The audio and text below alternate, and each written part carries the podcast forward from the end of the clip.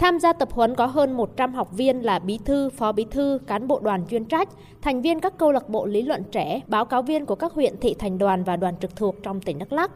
Trong thời gian 2 ngày, các học viên được tập huấn các chuyên đề như khái quát chung về tôn giáo tín ngưỡng và vai trò chức năng giá trị của tôn giáo tín ngưỡng ở Việt Nam, kỹ năng định hướng tiếp cận và xử lý thông tin trong lĩnh vực tín ngưỡng tôn giáo, chủ trương chính sách pháp luật của Đảng và Nhà nước về dân tộc và công tác dân tộc, kỹ năng thông tin tuyên truyền chính sách pháp luật về dân tộc và công tác dân tộc.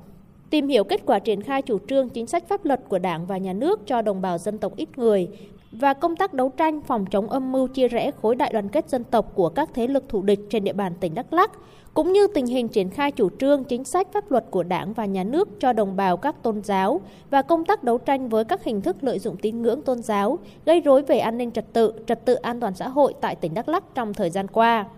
Đây là hoạt động trong khuôn khổ đề án hỗ trợ thông tin tuyên truyền về dân tộc tôn giáo theo kế hoạch số 544 ngày 30 tháng 6 năm 2022 của Ban Bí thư Trung ương Đoàn.